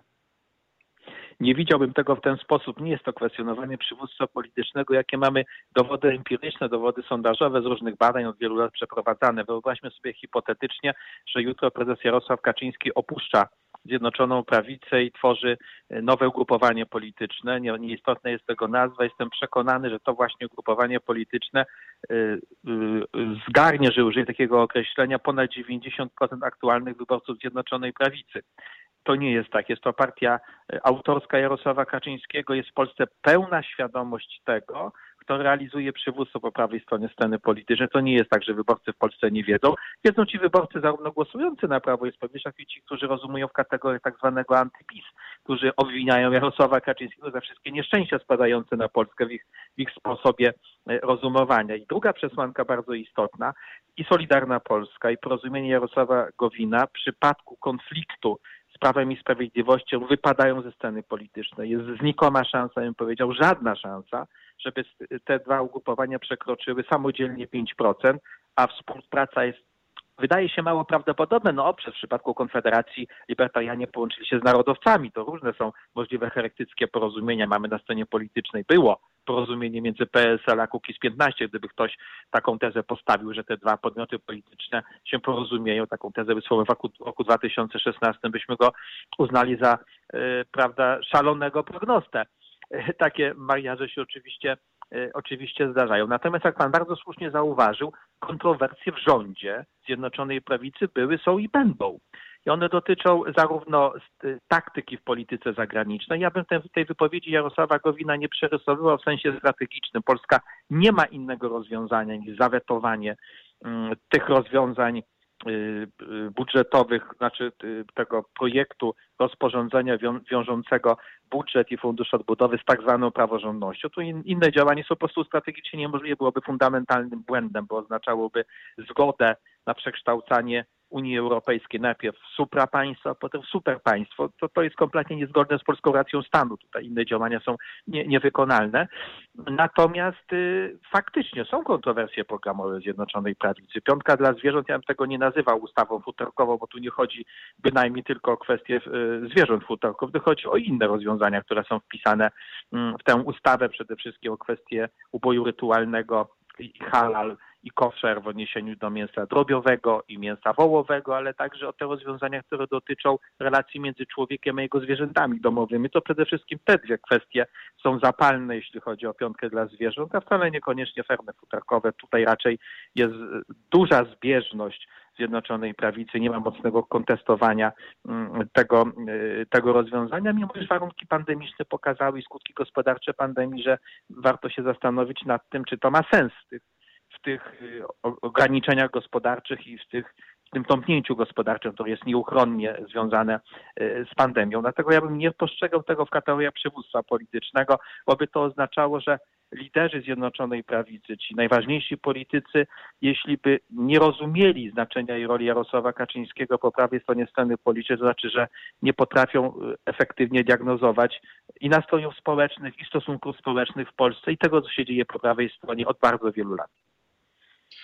E, w lipcu 2017 roku prezydent Andrzej Duda decyduje się na zawetowanie e, ustawy dotyczącej zmian w Sądzie Najwyższym. Wówczas mówi się o tym, iż dochodzi do rozwodu politycznego pomiędzy urzędującym prezydentem a obozem rządzącym Polską. Wreszcie dochodzi do kompromisu kilka tygodni później. Jednakże zdaje się, iż te różnice zdań pomiędzy obozem rządzącym, e, w tym kierownictwem e, Prawa i Sprawiedliwości, kierownictwem Solidarnej Polski, e, również rządem, a prezydentem istnieją. A więc um, chciałbym zapytać o możliwość takiego scenariusza, gdzie to prezydent Andrzej Duda buduje jakiś własny obóz polityczny E, w konkurencji e, do, no właśnie, Prawa i Sprawiedliwości w oparciu o mm, stronników e, Jarosława Gowina i być może tej części Konfederacji, która jest związana z gospodarczą myślą o charakterze liberalnym, czyli taka właściwie Hadecja w polskim wydaniu. Czy taki scenariusz jest w ogóle możliwy? trochę pan redaktor różnych rzeczy, różne rzeczy pomieszał, według mnie w sposób dość heretycki. Po pierwsze, były są i będą kontrowersje między rządem, obozem Zjednoczonej Prawicy a prezydentem. Nie można ulegać przekazowi, które, który budują media opozycyjne wobec Zjednoczonej Prawicy, że centrum dyspozycji politycznej wobec pana prezydenta znajduje się na Nowogrodzkiej. Nigdy tak nie było, nie jest i nie będzie. Pałac Prezydencki, odkąd prezydent został Andrzej Duda, w dużym stopniu jest i był samodzielny wobec Prawa i Sprawiedliwości. Te, to weto wtedy wobec y, ustaw sądowych, czy też zapowiedzi prezydenta, że nie dopuści do tego, żeby piątka dla zwierząt w takiej postaci, w jakiej była dyskutowana w Sejmie i w Senacie, weszła, weszła y, w życie, to znana wypowiedź przed kilku y, tygodni, pokazują, że jest duża samodzielność polityczna pana prezydenta. Kwestia druga, jeżeli Pamiętajmy o tym, że liberalizm w Polsce został zawłaszczony od bardzo wielu lat przez Platformę Obywatelską, co oznacza, że liberalizm dzisiaj w Polsce jest to nurt wyraźnie temu bliżej do lewicowości. Proszę zwrócić uwagę, że Platforma Obywatelska uwikłała się w spór o radykalno-lewicowy elektorat właśnie z lewicą. To nie jest tak, że możemy liberałów postrzegać jako ewentualne dopełnienie jakiejś konfiguracji politycznej, która by powstawała po prawej stronie. Pan tu redaktor zauważył, że byłoby jakieś porozumienie między liberałami, Pałacem Prezydenckim i mm, Jarosławem Gowinem. Jest to rozwiązanie nieprawdopodobne dzisiaj, bowiem e, liberalizm nie ma twarzy Jarosława pana Korwina-Mikke, ma raczej twarz e, Borysa Budki. No, Janusz, nie Janusza Korwin-Mikke, także tutaj y, trzeba o tym pamiętać. No i kwestia inna też bardzo fundamentalna. Żadnemu z prezydentów byłych w Polsce nie udało się zbudować po zakończeniu kadencji prezydenckiej żadnego podmiotu politycznego. Próbował to robić Lech Wałęsa, próbował pozostawać w czynnej polityce Aleksander Kwaśniewski. Bronisław Komorowski wyciągnął wnioski o przegranej wyborczej raczej stara się nie wikłać bezpośrednio y, politykę. Polsce, i to badania potwierdzają przez wiele przeprowadzane, Polacy bardzo odróżniają prezydenta od byłego prezydenta. Uważają, że misja byłego prezydenta jest raczej już zakończona w polityce. Owszem, w przypadku Andrzeja e, Dudy będzie pewien problem, bo skończywszy drugą kadencję prezydencką będzie bardzo młodym człowiekiem w porównaniu z Lechem Wałęsą czy nawet Aleksandrem Kwaśniewskim. To oczywiście w sensie biograficznym może być, może być problemem, i na pewno prezydent będzie się zastanawiał, jak, jaki status y, jako były prezydent y, przybrać czy, czy przyjąć na scenie politycznej w Polsce. Mało jest prawdopodobne, żeby y, pojawiła się liczna grupa wyborców, którzy by udzielili poparcia jakiemuś podmiotowi, który budowałby Andrzej Duda w w zderzeniu z Prawem i Sprawiedliwością. Dzisiaj nie widać takiego elektoratu. Pamiętajmy także, że w Polską nie rządzi jakieś mityczne centrum. Y, Prawo i Sprawiedliwość przegrywało dotąd wybory w latach 2010-15, kiedy rozumowano w kategoriach przesuwania się w kierunku centrum. Żadne centrum w Polsce nie wskazuje zwycięzcy. Polsce zwycięzcę wskazują wyborcy kontekstowo-sytuacyjni, tacy wyborcy, którzy nie są zdeterminowani w sensie politycznym, ideologicznym, a to nie ma nic wspólnego z centrum. Dzisiaj, jeśli by centrum jakoś definiować, jest to Polskie Stronnictwo Ludowe. Wydaje się, że jest to poziom poparcia jakieś 4, maksymalnie 6%. Tu niewątpliwie nie należy szukać y, potencjalnych zwycięzców wyborów w 2023 roku. Jeśli pan pozwoli, chciałem tylko doprecyzować swoją myśl. Myślałem o liberalizmie w kontekście gospodarczym, wyłącznie gospodarczym i no właśnie tego dotyczą Tak, panie redaktorze, przepraszam, wejdę panu w słowo, ale dzisiaj liberalizm w Europie Zachodniej, a ten trend z Europy Zachodniej, nie ma twarzy wolności gospodarczej. Ma twarz wolności obyczajowej. Gospodarka zeszła zdecydowanie na drugi plan. Nie jest wolność gospodarcza nie jest priorytetem dla ugrupowań liberalnych. Dzisiaj ugrupowania liberalne w Europie Zachodniej są traktowane jako dopełniające koalicje lewicowe, a nie jako dopełniające koalicje prawicowe. Jednak patrząc na sytuację pandemiczną, jak również na skutki gospodarcze, które mogą dać się we znaki no nie tylko Polsce, można założyć, iż być może powstanie no, takie zapotrzebowanie polityczne na stworzenie e, liberalizmu o charakterze gospodarczym. I być może e, kolejne miesiące, to oczywiście hipoteza, pewien scenariusz, e, z pewnością pan jest lepszym tutaj znawcą niż ja, jeśli chodzi o te kwestie, ale być może sytuacja, która czeka nas przyszłym czasie w Europie, doprowadzi do sytuacji, gdzie faktycznie te kwestie gospodarcze, czyli kwestie wolnego rynku, kwestie e, wsparcia dla przedsiębiorców, e, nie tylko kwestie wchodzenia z kryzysu, staną się właściwie kluczowym punktem, e, punktem wręcz odniesienia dla wyborców. Stąd moje kolejne pytanie, czy właściwie w, takim, w takiej konfiguracji, gdzie kwestie gospodarcze faktycznie staną się elementem numer jeden debaty publicznej, czy nie jest możliwe skonstruowanie takiego ugrupowania w oparciu o te kwestie, czyli z jednej strony E, no PSL e, pana Kosiniaka-Kamysza, e, no właśnie Jarosław Gowin i jego ugrupowanie i ta część Konfederacji, która koncentruje się na aspektach wolnorynkowych, czyli wolności gospodarczej. Czy sytuacja, która nas czeka, nie spowoduje, że powstanie podatny grunt, pewne zapotrzebowanie polityczne na takie ugrupowanie? Y, bardzo, bardzo mało prawdopodobny scenariusz. Y, powody są, powiedzmy, dwa. Powód pierwszy, wyraźnie w czasie pandemii wzrastają oczekiwania społeczne ingerencji państwa w życie gospodarcze.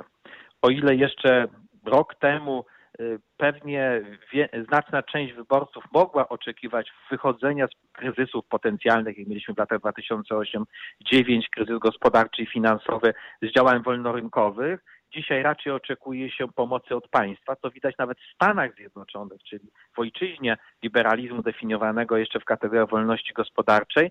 Znaczna część, zdecydowana większość obywateli oczekuje działań opiekuńczych państwa. Tu zdecydowanie tak zwany konserwatyzm współczujący jest, bo taki nurt się pojawił na początku lat 90. w Stanach Zjednoczonych, przywędrował do Europy, ma raczej przyszłość y, przed sobą niż liberalizm w takim rozumieniu y, końca wieku XIX, mało prawdopodobne, żeby się od, od, odrodził. I druga przesłanka, o której się bardzo rzadko w Polsce mówi, w walce z pandemią skompromitowała się Unia Europejska. Użyłem bardzo mocnego słowa, nie wykonała żadnych istotnych działań, które by pomogły obywatelom poszczególnych państw członkowskich w wychodzeniu y, w walce z pandemią czy wychodzeniu z kryzysu. Tutaj dyskusja, która się toczy dobrych kilku miesięcy swoje fundusze odbudowy, dyskusja ciągle, a do tego fundusze uruchomienia droga bardzo daleka. Y, ponadto proszę zwrócić uwagę, że każde państwo członkowskie przyjęło własną strategię walki z pandemią. Nie poszukiwano jakiejś wspólnej strategii, którą by opracowała Bruksela. Wydaje się, że stolice państw członkowskich nie wierzyły w skuteczność takiej strategii. No i mamy jeszcze przesłankę trzecią, która się ujawniła w kontekście kryzysu Unii Europejskiej. To jest to, co usiłuje przeprowadzić dzisiaj prezydencja niemiecka. Po raz kolejny w ciągu ostatnich lat testuje, na ile jest już takim hegemonem w Unii Europejskiej, że jest w stanie narzucić swoje decyzje polityczne wszystkim państwom członkowskim Unii Europejskiej. Pierwsze takie rozwiązanie to oczywiście kwestia migracyjna uruchomiona przez Berlin i potem Berlin usiłował narzucić pewien sposób rozwiązania tej kwestii migracyjnej, kiedy się okazało, że rozwiązanie pierwotne przyjęte przez kanclerz Angelę Merkel, czyli zapraszania tych tłumów wędrujących z, z, północy okazały się kompletnie nieefektywne, chociaż były po, po, typowym błędem politycznym. Usiłowano przerzucić ten błąd polityczny na inne państwa członkowskie, także nie spodziewałbym się przyszłości dla takiego podejścia libertariańskiego, bardzo wolnorynkowego w Europie. Raczej w kontekście wychodzenia z pandemii większe szanse ma prawica konserwatywna i prawica narodowa, typu Front Narodowy we Francji, czy narodowcy, ten ta część składowa Konfederacji, którą stanowią narodowcy, tutaj jest większa szansa, że będą rozbudowywali swój, swój elektorat, podobnie we Włoszech oczywiście, czy też, mm, czy też w Hiszpanii. Raczej nie widziałbym tu wielkich perspektyw przed ugrupowaniami klasycznie liber, libera, liberalnymi, ale w takim sensie wolnościowo-gospodarczym. Mm, panie profesorze, y, niestety czas y, nasz się kończy, tak więc pozwolę sobie postawić ostatnie pytanie, które no z pewnością dla nas, obywateli, jest no, pytaniem bardzo istotnym. E, kto wygra kolejne wybory parlamentarne i jaka metoda, e, jaki klucz będzie, e, no może nie gwarancją, ponieważ w polityce nie ma nigdy gwarancji, ale będzie dużym atutem dla ugrupowań, które będą rywalizowało o władzę. Czyli kto wygra te wybory za lat kilka parlamentarne i według jakiej metody aby te metody, e, aby można było te wybory wygrać? Dzisiaj mm, y, klucz do wygranej jest po stronie Zjednoczonej Prawicy, wcale nie po stronie stronnic lewicowo-liberalnych. Proszę zwrócić uwagę, Prawo i Sprawiedliwość straciło 7, 8, maksymalnie 10% poparcia społecznego wedle różnych ośrodków demoskopijnych, ale nikt nie zyskał. Poza oczywiście efemerycznym ruchem Hołowni 2050, ale ruch jest na tyle efemeryczny, że my dzisiaj nie jesteśmy w stanie ani pokazać zbyt wielu polityków, którzy by firmowali ten ruch, zwłaszcza proszę pamiętać, że wybory się odbywają w okręgach wyborczych. Bardzo ważne jest tam, kto kandyduje w tych okręgach wyborczych. Nie widzimy tego szerokiego zaplecza personalnego ruchu, y, ruchu Hołowni. I jest pytanie takie, na ile obóz Zjednoczonej Prawicy rządząc Polską, dźwigając odpowiedzialność za walkę z pandemią w tym kontekście medycznym, zdrowotnym, poradzi sobie najpierw z tym wyzwaniem, a później na ile opracuje i wcieli w życie program przezwyciężania skutków po pierwsze gospodarczych, ale także bardzo dolegliwych skutków społecznych, bo w ciągu ostatnich miesięcy różnych ograniczeń w relacjach międzyludzkich, pełnego lockdownu, teraz częściowych ograniczeń, te skutki społeczne są także bardzo dolegliwe. Jest to pytanie, na ile rząd Mateusza Morawieckiego poradzi sobie z tymi skutkami. To będzie czynnik decydujący. Będziemy o tym wiedzieli prawdopodobnie na przełomie roku 2021-2022. To moim zdaniem będzie czas decydujący o tyle, o ile szczepienia w Polsce się udadzą, czyli znaczna większość obywateli się zaszczepia, to jest bardzo problematyczne. Może to się okazać niewykonalne, ponieważ woli szczepień nie ma zbyt y, silnej w Polsce i na ile ta szczepionka faktycznie uodporni populację na koronawirus i na ile mm, w, w lecie nastąpi zdecydowane wyhamowanie tej pandemii, tego nie wiemy. Bardzo panu dziękuję za tą rozmowę. E, mam nadzieję, że da się pan zaprosić jeszcze w przyszłości na kolejne rozmowy. E, życzę panu wiele, wiele zdrowia, wesołych świąt. Do usłyszenia, mam nadzieję. Wszystkiego najlepszego, pogodnych, radosnych świąt Bożego Narodzenia. Pozdrawiam, dobranoc. Dziękuję bardzo. Szanowni Państwo, nasz czas e, dobiega końca. Mam nadzieję, że udało mi się przedstawić Państwu no pewne spektrum tego, co czeka nas w najbliższym czasie, w najbliższych latach. E, starałem się zaprosić e, rozmówców, którzy przedstawili sytuację polityczną z różnych stron, od lewa do prawa, tak aby mieli, abyśmy mieli możliwie jak najbardziej precyzyjny obraz tego, co nas czeka. A jeśli Państwo pozwolą, po trzech rozmowach Pozwolę sobie udzielić głosu teraz e, czwartemu komentatorowi. Będzie to e, Zbigniew Stefanik, e, który również przedstawi swoją prognozę polityczną na kolejne lata w, w Polsce. A więc moim zdaniem, Szanowni Państwo, tak naprawdę klucz do zwycięstwa wyborczego w Polsce w następnych latach będzie leżał no właśnie po stronie centroprawolewicy, e, czyli ugrupowania, e, które z jednej strony e, będzie podchodziło w sposób umiarkowany, no jeśli chodzi o kwestie związane z religią, z religijnością, czyli ugrupowanie, które będzie z jednej strony szanowało te wszystkie kwestie, które są istotne dla dużej części Polaków, które będzie odnosiło się z szacunkiem do Kościoła katolickiego, do polskiej tradycji, ale z szacunkiem e, mieszczącym się e, no właśnie w ramach e, szacunku nieprzekraczającego no właśnie pewnych granic. Z jednej strony więc umiarkowany konserwatyzm obyczajowy, również umiarkowany liberalizm gospodarczy, który jednak będzie wspierał te wszystkie branże, które tego wsparcia będą potrzebowały w dobie popandemicznej, ale z drugiej strony również pewne elementy centrolewicowe, e, na przykład kwestie związane ze związkami e, partnerskimi, czyli konkretne propozycje dla uregulowania statusu tych wszystkich par żyjących poza związkiem małżeńskim. Jak wiemy, jest ich coraz więcej. Tak więc z jednej strony umiarkowany konserwatyzm, z drugiej strony zaś elementy e, centrolewicowe, które będą sprowadzały to ugrupowanie e, do centrum. E, wreszcie przekaz spokojny, napełniony zdrowym rozsądkiem i właśnie stabilizującym tą stronę polityczną, ponieważ w mojej opinii, według mojej analizy, Coraz więcej Polaków jest zniechęconych no właśnie walką o charakterze e, światopoglądowym, taką właśnie radykalną walką. Tak więc e, z jednej strony e, zdaje się, iż wyborcy będą odrzucali radykalną prawicę, a z drugiej strony będą odrzucali radykalną lewicę. Tak więc w mojej opinii klucz do zwycięstwa wyborczego jest tak naprawdę elementem centroprawicowo-lewicowym, czyli z jednej strony poszanowanie Kościoła i tradycji, z drugiej strony zaś pewne elementy postępowe. Oto moja prognoza. Szanowni Państwo, bardzo Państwu dziękuję za dzisiejszą rozmowę. Bardzo dziękuję całej redakcji Haloradia za umożliwienie mi tej audycji, zrobienia tej audycji. Dziękuję Panu realizatorowi. Wszystkim dziękuję, życzę udanego wieczoru. Do usłyszenia. Dobranoc.